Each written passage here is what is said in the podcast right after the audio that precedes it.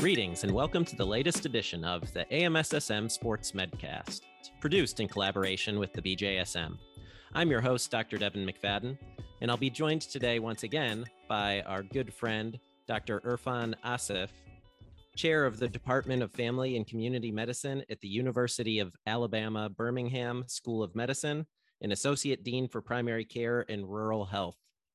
Today, the topic we'll be discussing actually is twofold. One, we're going to be following up on a previous podcast where we discussed the Collaborative Research Network Summit on exercise and physical activity. And then we'll be discussing the fairly newly released exercise medicine and physical activity promotion core curricula for US medical schools, residencies, and sports medicine fellowships. So, Irf, thank you so much for joining us once again. Uh, thanks, Devin. It's exciting to be here. I'm always grateful for the opportunity to speak with you. If you didn't catch the uh, first podcast, I'll refer you back to the April 8th, 2021 release. Unfortunately, that one was supposed to be released prior to the 2021 annual meeting to help promote it, but there were some technological glitches and it actually got released after the meeting. And I don't think it reached the population that we usually catch with these podcasts. So refer back to that one if there's any questions about what we're discussing here. But Irf, very exciting. I was able to attend this, the Collaborative Research Network Summit, and absolutely loved the topic material we covered. Can you take us through a recap of how you felt that went and then what has come out of that meeting? Absolutely. So, this was uh, something that's been on my mind for several years. Um, and if you take a step back, the AMSSM Collaborative Research Network really did a great job uh, with their first summit, the Youth Sports Specialization Summit or the YES Summit.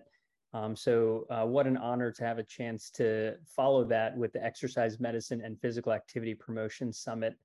I co chaired that with Jonathan Drezner, and I thought it was a, a fantastic summit. Uh, we met with folks over the course of a year and a half prior to the summit in order to put things together.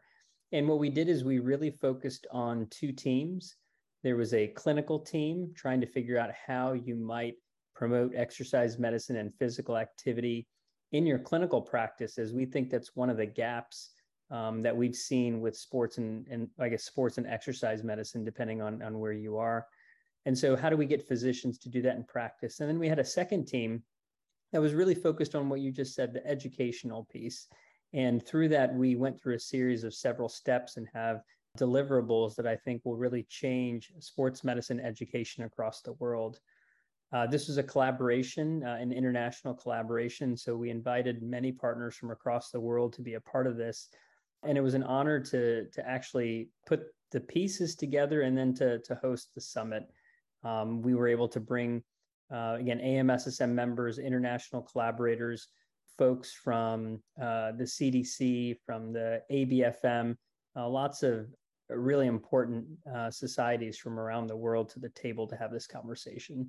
Yeah, that truly was a all-star cast. The World Health Organization. You had you had pretty much everyone uh, represented there, and it was it was great to see like you said, both American but also international perspectives on promoting exercise and making livable communities where you can safely be physically active. Yeah, exactly. So, is this exercise promotion core curricula? I'm jumping ahead and I want to circle mm-hmm. back, but was this a planned output from this summit or did this just happen organically? Yeah, I think it was a combination of both. A few years ago, uh, Jonathan Drezner and I put together a, a small survey, and uh, that included sports medicine fellows. And we asked them, uh, Do you write exercise prescriptions in your practice? And 50% said no. And then uh, we said, Were you taught how to write exercise prescriptions in, in your fellowship? And about two thirds of them said no. So some of the the the reason that we thought people weren't doing this in practice is because they weren't educated. So we knew we needed to uh, look into this gap, and the idea of developing the core curricula was certainly a deliverable that was on our radar. But how that came together, I think, was probably better than I even anticipated. And then, yes, uh, I knew that we needed to take the next step with how we might deliver this in fellowship education because you know, when I was on the AMSSM board, I was a fellowship uh, co-chair, And one of the things that people always brought up was, yeah, we can teach this, but I, I don't have the resources to do it, or I don't know how to do it. And I think with technology uh, now, the ability to do modules and create those so that everybody could use them, I think that was something that would allow us to deliver this to every fellowship across the country. Yeah. So you mentioned the modules. Can you touch on that a little bit more? My understanding is there are going to be eight total modules. We have seven of them currently complete. Correct. So if you walk through the educational curricula, what we did is we laid out the curricula eh, for three different groups. We have a section for medical students, we have a section for residency programs, and a section for fellowships. And then, as you described, we actually took for the fellows uh, the step further to actually create the modular content for uh, that specific group. Um, just to kind of give you a, a thumbnail on uh, the other two, though. So for medical school, if you think of a lot of the education, it's laid out in the first two years where people might do book work. And then the second two years, people might put that into practice. And so our concept there was to think about in the book work piece, can you design, maybe you start with just a generic exercise prescription, but maybe then within the different organ systems, or systems in general, you might be able to design a specific case if they don't already have one, or add an exercise prescription case into a module or a system. So, for example, if you're studying the cardiovascular system, is it going to be how do you write an exercise prescription for somebody with coronary artery disease? Or if you're in a pulmonary block, how would you do an exercise prescription for someone with COPD? Or maybe there's a hemonc block and you can do exercise prescriptions for people with cancer. So that was our general idea in the first two years. And then in the third and fourth year, we would then challenge students to actually write those exercise prescriptions. So write five exercise prescriptions in your third year during a primary care rotation, or in your fourth year, write 10 exercise prescriptions in an ambulatory rotation. So that was the idea on the med student side. The residency side, we really wanted to partner with some of the uh, lifestyle medicine education that's out there, and that includes phys- you know the different facets of physical activity, nutrition, mental health, sleep. And so that was a way to broadly have physical activity as part of a, a key component in different residency programs. And then I'll walk through the um, eight modules here in just a moment. With the curricula, there are medical knowledge pieces that we put together practical content, meaning, meaning how you apply that to patient care, optional content for those gunners that just want to do more, and then uh, your assessment of performance. So for people who want to actually, uh, how are we doing with this, or can I grade somebody? Uh, we have content in there for those for those individuals, and it was a very rigorous process to put this together. So we had a modified Delphi process that we that we worked through on each of those curricula and uh, it was it was again uh, better than I anticipated in terms of how it came out. We did have the curricula reviewed, so it was reviewed by you know our educational team put it together, but the clinical team reviewed it, fellowship directors reviewed it. We had diversity, equity, and inclusion team of individuals review it, and also the AMSSM board of directors. So it really went through quite a bit of refinement to get to the product that we that we ended up with. And again, this is it's something that's really you're shooting for. Maybe it's it's the best that possibly can be. And we realize not every place is going to have the resources to do all of it. But what we thought is we just lay it out and people have a menu of things that they might choose from. Now focusing uh, i think to your point what is the what do the modules look like in uh, fellowship education? So we have eight different domains that we looked at. Those include exercise and behavior change uh, exercise physiology, exercise in clinical practice, exercise nutrition, exercise prescriptions, exercise testing, exercise training, and then exercise and population health. And uh, again, what we did is we laid out those eight domains. They have general learning areas and specific learning areas. And when we finished the curricular piece, we fed these uh, curricular guidelines to international experts who then took the next step of actually creating the modules. We received a generous gift from Ooster Health, which is a foundation focused on really trying to improve health outcomes.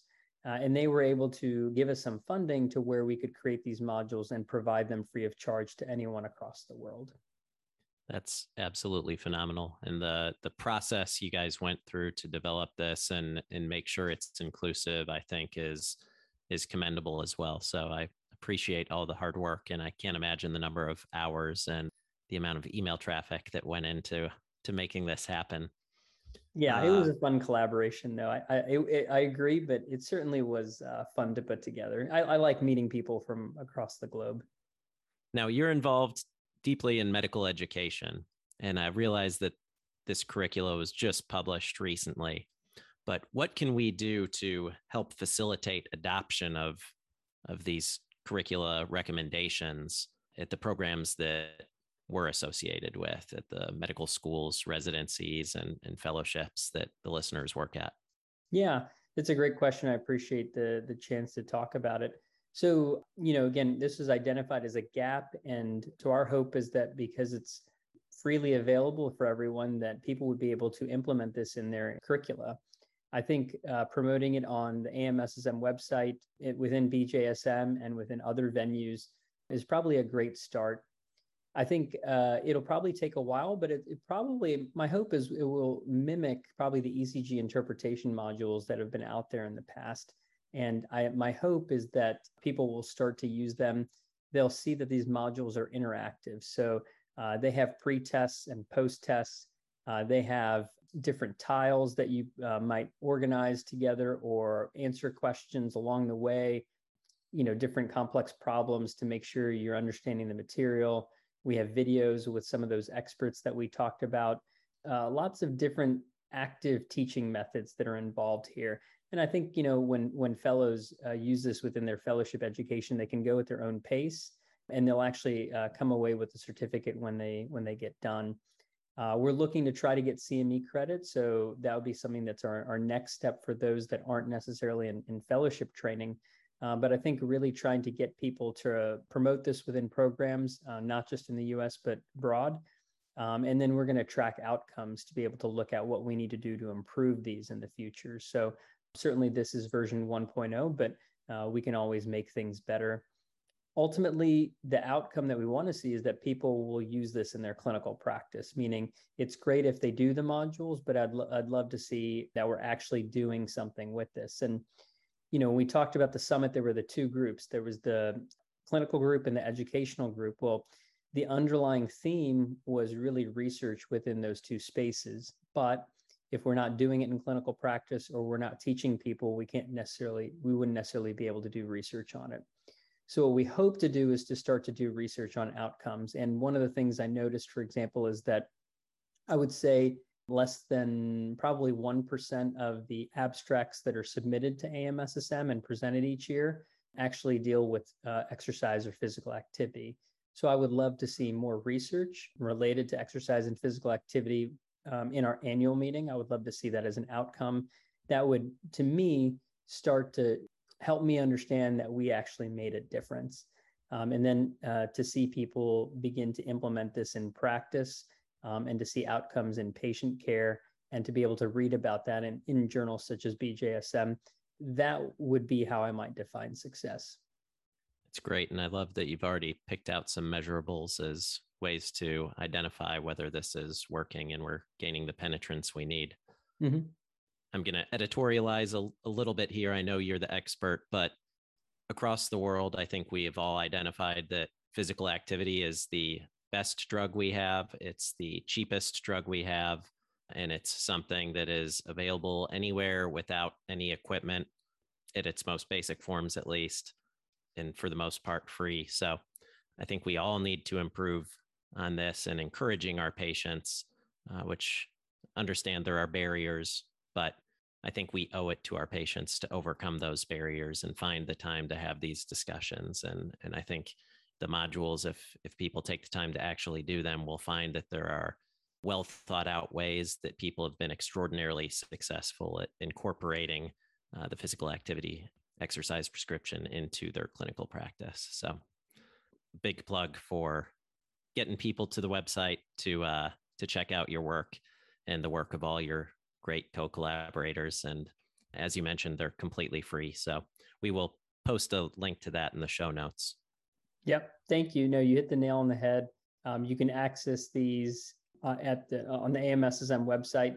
And then we tried to make a, a link that was easy to remember. So tinyurl.com slash exercise modules if you want a quick way to get there. Nice. That's great. Uh, and we'll also post the curricula in the show notes as well, because the BJSM uh, was one of the publications that that helped publish that. So, what is the next big summit that's coming up? Any any news that you're working on for the future yeah. that you can share with us? Absolutely. So, uh, I am the chair of the AMSSM Collaborative Research Network. Uh, I work very closely with uh, Stephanie Kliethermes and other AMSSM members on the team and we've been putting together a summit with several key individuals related to health disparities. And that's going to be health disparities in sports and exercise medicine, which is a, a very important topic in society. And I think that this is going to be a summit that's going to be really groundbreaking. I think we're going to make a lot of progress in this space. And I think that the, the co chairs have done a phenomenal job of bringing AMSSM experts as well as those outside the organization to the table so that we might be able to apply those perspectives uh, to the or- sports and exercise medicine space. So, um, more to come on that. Uh, we will have several deliverables and publications that we'll be able to share with folks, but that will be the next summit uh, coming up here in April. That's fantastic. Looking forward to it. And I will uh, definitely be there once again because so far you guys have been two for two in in the quality of the products that that you've put forth. So I thank you very much for all the hard work you and Stephanie do and, and Anthony previously. Absolutely. It's, it's a team effort. And, and like you said, Anthony was a very important figure in, in helping us get started. So kudos to him and Stephanie for all the work that they've done. Absolutely. Well, any parting thoughts for us today as we recap anything that you've covered or uh, yeah, talk about think, the curricula? Yeah, uh, it's a, a great chance to think about some of the other things that we're working on. So other deliverables from the summit is we have a, a systematic review and meta-analysis looking at the implementation and effectiveness of uh, physical activity assessment in clinical practice. So uh, that'll be something that's forthcoming. And then we also have a review that'll be kind of the high points of how you uh, might talk to patients about physical activity in one, three, and five minutes. So those are some things that'll be forthcoming. Uh, we are also actively trying to work with AMSSM and ACSM to think about what collaborative opportunities uh, there might be between the two organizations. So, what I really like about these summits is certainly there is the summit itself, and there's a lot of work to get to the summit, but there are all these products that come afterwards. And it's the relationships and the collaborations that are, you know, far reaching, long lasting, and I hope allows AMSSM to put a stake in the ground to say that we're also uh, here to help out in these spaces. So again, I think these summits are, are wonderful for so many reasons, but uh, those are some things to look forward to. That's great. Well, I thank you for your leadership in making all these great things happen. It's truly transformative, I think, not only for uh, the AMSSM, but for exercise as medicine worldwide and and frankly the health of our patient populations let's hope in the future so Thank yeah, you for thank all, you. that you do. Oh, thank you so much. And thank you, Devin, for the work that you're doing with the podcast and everything else that you do uh, in, in the sports medicine space. Absolutely. Well, we'd like to thank you, the listener, as well, for the time you've spent listening to us today. I'd like to encourage you as a multimedia consumer to take that next leap and visit the URL that Irf uh, just referenced, or you can find in the show notes uh, and really check out these modules from worldwide experts on exercises medicine. I think you'll find them beneficial to you, regardless of what your clinical practice is. And as always, we hope you'll join us again soon for the next episode of the AMSSM Sports Medcast. The views expressed are those of the speakers and don't represent the official policy or position of the AMSSM, the University of Alabama Birmingham, the United States Army, Department of Defense, or the U.S. government.